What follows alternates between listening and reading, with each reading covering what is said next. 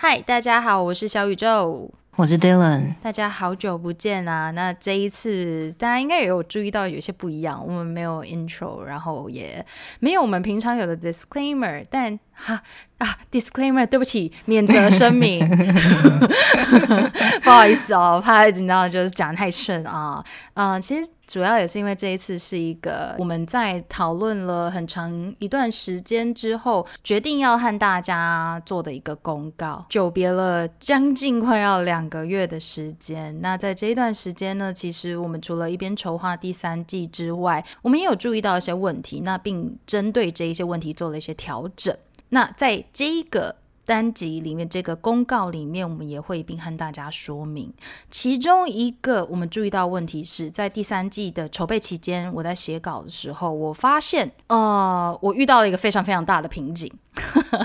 就直接很非常的透明的和大家直说了，我遇到的瓶颈是，其实从第一季到第二季。这个过程当中，每一个案件讲述之后，我们都会分享一些我们个人在案件背后发现的可能原因，还有延伸的讨论。相信大家都有发现，也有感受到。那现在我们还是会收到很多人的回应，还有私讯留言，在这边还是要感谢大家。那么在筹备第三季的过程中，我遇到了什么瓶颈呢？我发现我最后面在自己啦，在我的案件里面可以找到可以讨论的主题性、重复性越来越高。似乎没有更多，我觉得哦，我找到了一个想要跟大家去分享的内容了。那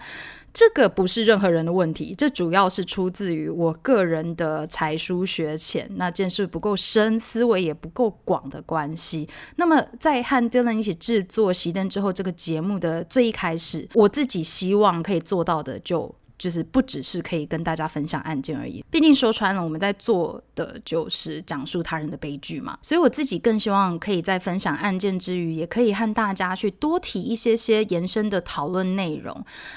呃，我在这边也不是说只要是做真实犯罪节目就一定要如此哦。那这是我自己一点点小小的坚持啦，那也是我的个人选择。也许对于部分的人来说，这样子的考量可能是比较多余，或者是啊你想太多了，或者是太较真了。我我想也许有些人会这样想，只是对于我个人而言，相较于自己在一个没有更多想法或更深入的了解这样子的状态下，硬是跟大家讲案件。我更希望自己可以在准备的更充足的状态下，在熄灯之后这个节目上跟听众去分享案件，就如同过去我们曾经在不一样的平台上面都有提到的，我们是玩票性质，可是我们玩的很认真。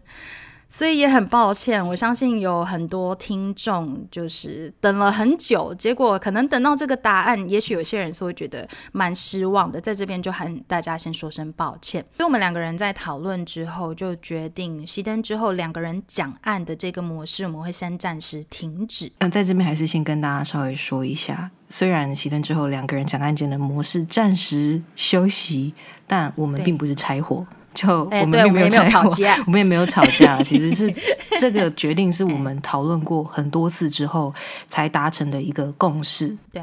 夏日说刚才有提到说，接下来我们两个人各自都会有一些小小的规划，因为也不想要完全从这个平台消失，我们还是有想要做的事情。对，小宇宙，你你要说一下你接下来的计划吗？熄灯之后，再接下来会开一个第二个频道。那在这个第二个频道上面，我们会分享比较多，就是跟真实犯罪无关，但是也是我们想要跟大家聊的一些事情。也许是我们读的书，我们看的电影。嗯，目前确切内容未定，但是已经确定的地方是，第二个频道的主题就不会再以真实犯罪为主轴。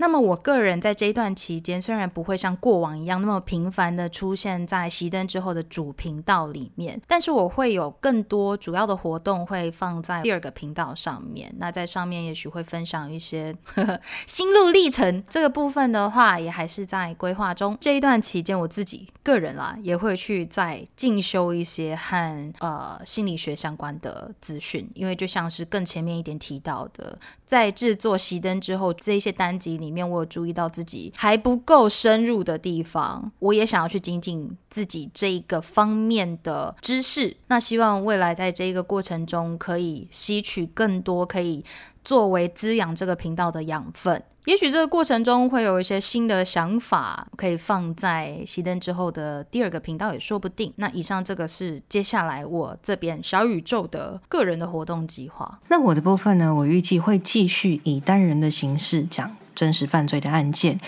我会以特殊单元的模式，在熄灯之后的主频道进行更新。嗯，至于每一集的长度跟更新的时间、更新的频率这个部分的话呢，就容我再尝试一下调整一下，然后再跟大家做进一步的说明跟公告了。那在这一段期间，我们两个其实还是会存活在各个平台上啦，Instagram 或者是扑浪、Discord，基本上。这些既有的平台上面都还是找到我们。那这一次我们其实也有制作了一个新的平台，也就是我们的官方网站。我们说第三季有在筹划，真的不是说说而已。这也是在我们最一开始的筹划内容当中啦。网站的网址是 lightsoutpodcast 点 net。连接一样，我们会放在 show notes 里面，可以点击进去看，在上面可以线上收听，然后也会有一些常见问题的答复。那关于线上收听的部分呢，我们之后假设说是有在熄灯之后这个主频道更新的任何小单元或者是特别的集数，也都会在上面出现。另外一个部分就是我们有整理了一下过去一直以来常常收到的一些问题，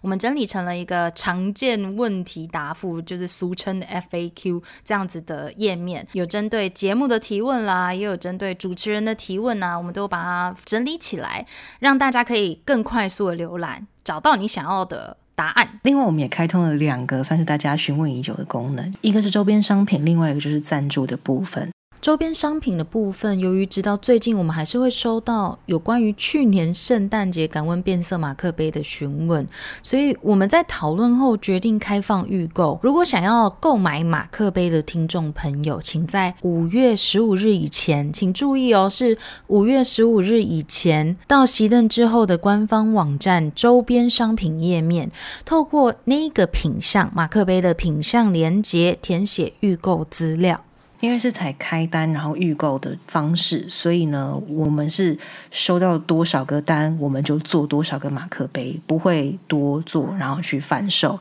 嗯，所以会请大家先付款，一方面也是做一个防止弃单的保障，所以在这边先跟大家说明一下。之后会不会有其他的周边商品？预计是会，但是有什么样的商品，什么时候推出，我们就会且走且看了。再下来呢，最后一个功能就是关于赞助的部分。我们其实犹豫了很久啦，到底要不要在这段期间开赞助？但是因为考量到我们接下来还是会持续创作内容，嗯，放在节目上，不管是主频道也好，副频道也好，而赞助的部分不是强制性的，它有点像是自由乐捐。对，如果你喜欢我们提供的内容，你可以赞助我们，或者是你不用赞助我们也没有关系。因为之前我们有收到听众的提问，说赞助与否会不会影响到我们对于这个节目的付出，或者是我们跟听众之间的互动？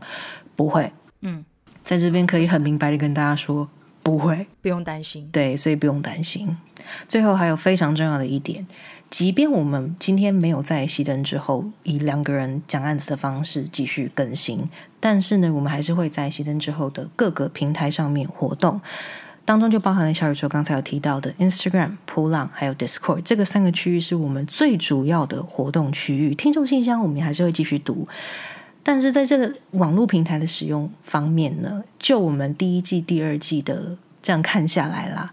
还是有必要再。提醒大家一些关于这些平台使用的规范。嗯，其实在这两季当中，我们尽量以一个非常开放的方式去跟大家交流，或者是听大家想说的话去回复大家。但是两季下来，我们自己也有整理出了一些比较需要大家遵守的规范，所以这边也是一并先跟大家说明一下。第一个部分就是在网络平台上面，还是要。小心不要泄露自己或者是别人的个资，包括自己的本名、手机号码、地址，甚至是住家环境的照片。再来就是不要恶意攻击或者是洗版，以及要尊重跟自己不一样的意见跟想法。当然是欢迎讨论，但是就大家心平气和的去讨论一个主题即可。那再来就是。我们在不一样的平台上面都有一些分类频道的分类，也请大家去遵守。我这边再补充一点，有蛮多的听众会跟我们分享一些他的人生上面碰到的困难，或者是他的一些心路历程，跟我们分享，我们非常的欢迎。但是我们必须要提醒大家的有两点，第一点是，不管你今天是跟我们，还是跟其他的听众，也许你透过熄灯之后，在不同的平台上面认识了朋友，但是彼此在谈话当中。还是要尊重一下彼此能够接受的界限，不要去过分的探看他人的隐私。然后，当别人婉拒了继续谈话的意愿的时候，也请大家彼此尊重一下。这个是第一点。第二点，我自己觉得非常非常重要的一点，就是当你今天情绪上、心理上、生活上真的碰到了非常大的困难的时候，熄灯之后的信箱可以听你抒发，但是熄灯之后的信箱不是治疗的良药。我们在节目当中不断的提起寻求咨询、寻求实质的帮助，并不是一件丢脸的事情。我们在我们的官方网站上面一样也会提供给大家一些之前在节目上有提到的求助管道。即使今天小宇宙跟我可以理解大家的困难，我们会愿意听大家碰上的困难啊，或者是一些心情上的抒发。但是当你需要真正实质上的帮助的时候，熄灯之后不是大家的救命稻草，这一点讲起来非常的实际，可是我觉得非常的重要。嗯，相信我们节目的听众都知道，我们一直以来都有在提倡心理健康的重要性。所以说，即便今天我们能够提供你一些短暂的陪伴，像是陪你说说话，然后跟你开开玩笑互动一下，让你转换一下心情，但是我们不是医生，我们。不是咨询师，所以即使我们很愿意听大家说话，当你觉得你真的有一些难以排解的情绪低潮，或者是你真的碰上一些困难的时候，我们还是会希望大家除了在跟我们聊天谈话之外，也可以去寻求一些专业的帮助。那么，以上就是今天我们想要和大家公告的内容。那不论未来的发展如何，在这边还是要非常感谢大家这两季以来的支持还有鼓励。熄灯之后没有死掉啦，真的，大家不用担心，我们都在，只是就转换一个模式，暂且的转换成另外一个模式，继续陪伴大家。我们在这里先做一个小小的收尾。我是小宇宙，我是 Dylan，我们下次见。